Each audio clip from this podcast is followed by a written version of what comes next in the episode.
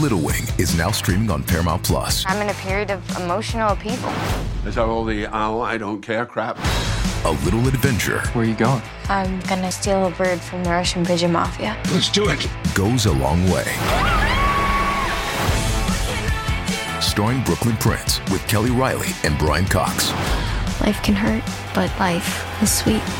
Little Wing, rated PG 13, may be inappropriate for children under 13. Now streaming exclusively on Paramount Plus. TBS ポッドキャスト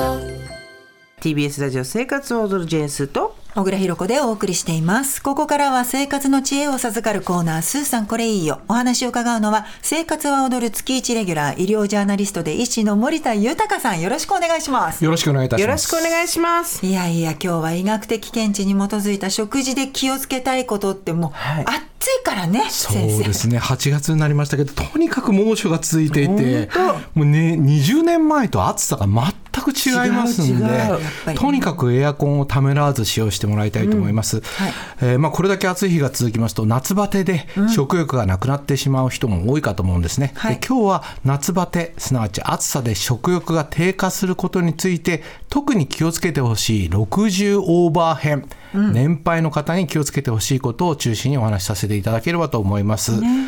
聞いたところによりますと、スーさんのお父さんが夏バテ？まあ夏バテというか85歳なんで、まあこの暑さの中ちょっと外に出るのは控えてくれ、ね。家の中にいてくれとなると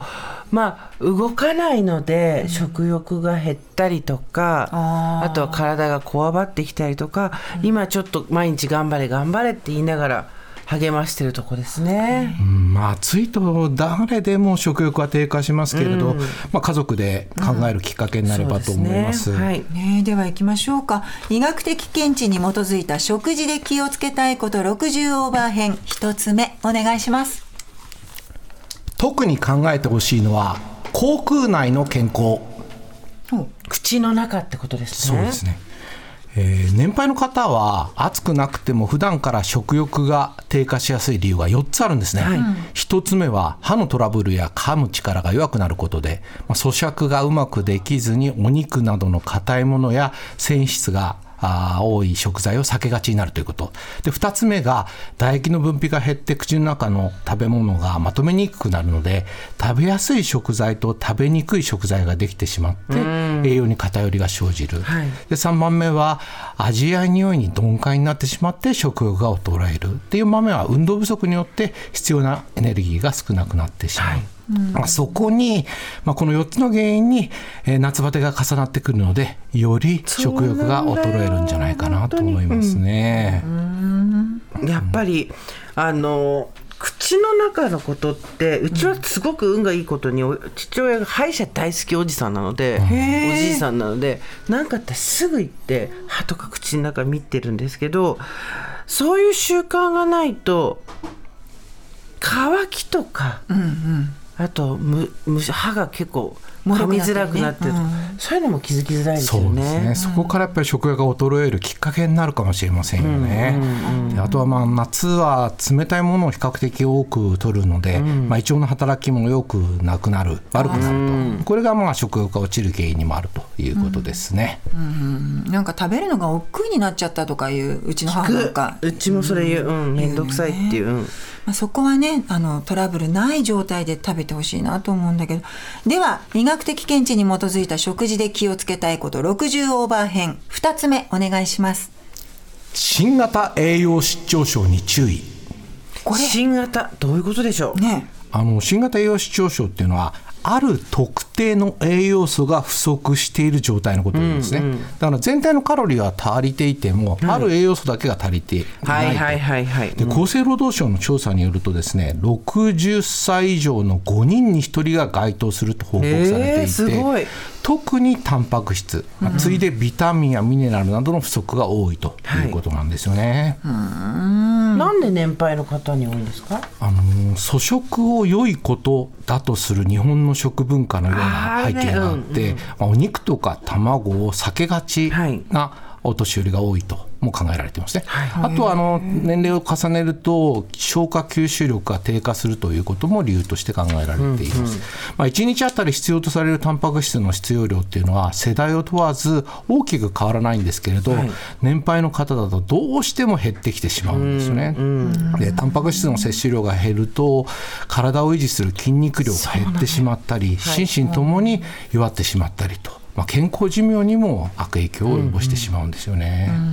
うちの父親はあの肉も卵も大好きなんです。だからそこは安心してるんですけどただ全体的な食べる量が減ってるんで、体重グラムぐらいは食べてほしいじゃないですかやっぱり、そう考えるともうちょっとなんだけどなと思いながらなかなか小倉さんちは、いやまあでもうちまだ幸い両親ともに健在なので、はい。父がいれば母も何か作って2人で食べたりっていうのがまだあるんですけど、例えば父が出かけてたりして、母一人だとお菓子だけで済ませちゃったりとか、台所立つのも億劫だからなんかちょっと、今日は食べなくてもいいかなとか。全体のカロリーが少なくなるのと、あとはまあ一定の一つの栄養素が少なくなるといろんなパターンがあるんだと思いますよね。それをまず分析してそれをまあ情報共有することは大事なのかと思いますね。はい、では医学的見地に基づいた食事で気をつけたいこと60オーバー編の3つ目をお願いします。特に摂取してほしいのはタンパク質とアミノ酸。ほあのまず一つ目、えーこれ先ほどもお話しましたけどタンパク質とアミノ酸を摂取してもらおうということなんですよね年齢を重ねると徐々に筋肉量が少なくなって自分で歩くことや体を動かすことが難しくなってくる傾向にあります、で厚生労働省が発表している2020年版日本人の食事摂取基準では1日の摂取エネルギー量のうち15から20%に相当する量のタンパク質の摂取が目標量となっているんですけれど、年配の方では満たないということなんですね。まあ、お肉や魚卵あとは大豆乳製品こういったものを積極的に摂る、まあ、意識してもらうということが大事です。以前番組でもご紹介されていたようなんですけれどプロテインとかはいはいはい。プロテインバーなんかもいいんじゃないかなと思いますね。あとなんかもう台所が暑いから、ガス台の前。あれが心配なのでなんかこうパッと剥くだけで食べられる魚肉ソーセージとかああいうのダメなの？あいいんじゃないです先かタンパク質が入ってますから。あの辺は大丈夫ですか,、ら調理しないで食べられるタンパク質っていうのは結構いいかもしれないですね。うちはもうガッツギア一択ですね今は。ガッツギアゼリー。アミそうアミノ酸ゼリー。でカロリーも250あるんで、ただのアミノ酸のやつよりもカロリーは摂取できるんで、ああそれも素晴らしいやガッツギアの写真がアップドアップで送られてきます。あれかあの子供がサそうそうッカーやってるア本当は子供用のニメみたいなそうそれそれそれ。あれいいね。確かに。アミノ酸を取ることとあとカロリーを取ること。まあでもこれも難しくて愚痴なんですけど、はい。だって夜寝る前に飲んでほしいんですよ。うん体が生成されるっていうのもそうですけどね。あと1日のカロリーを取った後に取らないと、結局朝飲んじゃうとそれで朝ごはん食べなくなっちゃうんでああそっかそっか。あのお腹がいっぱいになっちゃってそれでもね気が付くと朝飲んでるんですよね。まあ飲みやすいんだろそううね。そうそう暑いからね今特に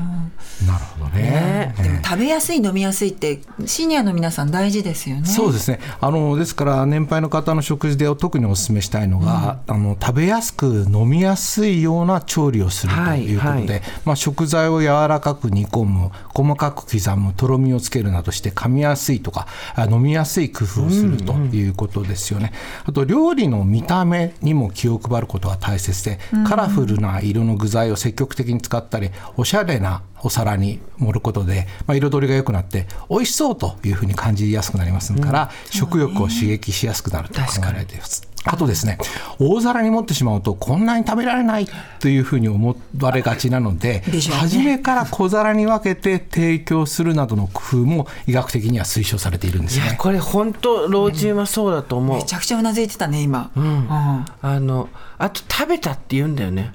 嘘つけって。なくなってないだろって。大皿だと分かんないのよ。そっか。これはお父さんの分だよって小分けにもうしちゃう。そう。でもう、あの遠隔刑務所って言われてるんですけど私。刑務所にそう。娘がに刑務所に入れられているようだっていう。だけどもう本当に元気で、もうせそれこそあ森田さんもお母様の介護のこととかずっとやってたからお分かりになると釈迦に説法ですけど食べることがもう君たちの仕事だから、君の仕事だからっていうのはうちはすごい口を酸っぱく言って言ってて、やっぱ母のこととか、まあ、母ずいぶん前亡くなってますけど、自分で食べられてるうちはまだいろんなものが健康なんですよね。ええでもやっぱりそして声掛けするっていうことはとても大事なことですよね。もう一つですねお勧めしたいあの食事で、えーお勧めしたい食べ方としては食べる時の環境を変えるともいいんじゃないかなと思います。あの時々食べる場所を変えたりして気分転換を図ると、あとまあできるだけ誰かと一緒に食べるということも大切で、まあ、家族みんなで会話をしながら食事をすることで食事の量が増えるというような研究結果もあるんですよね。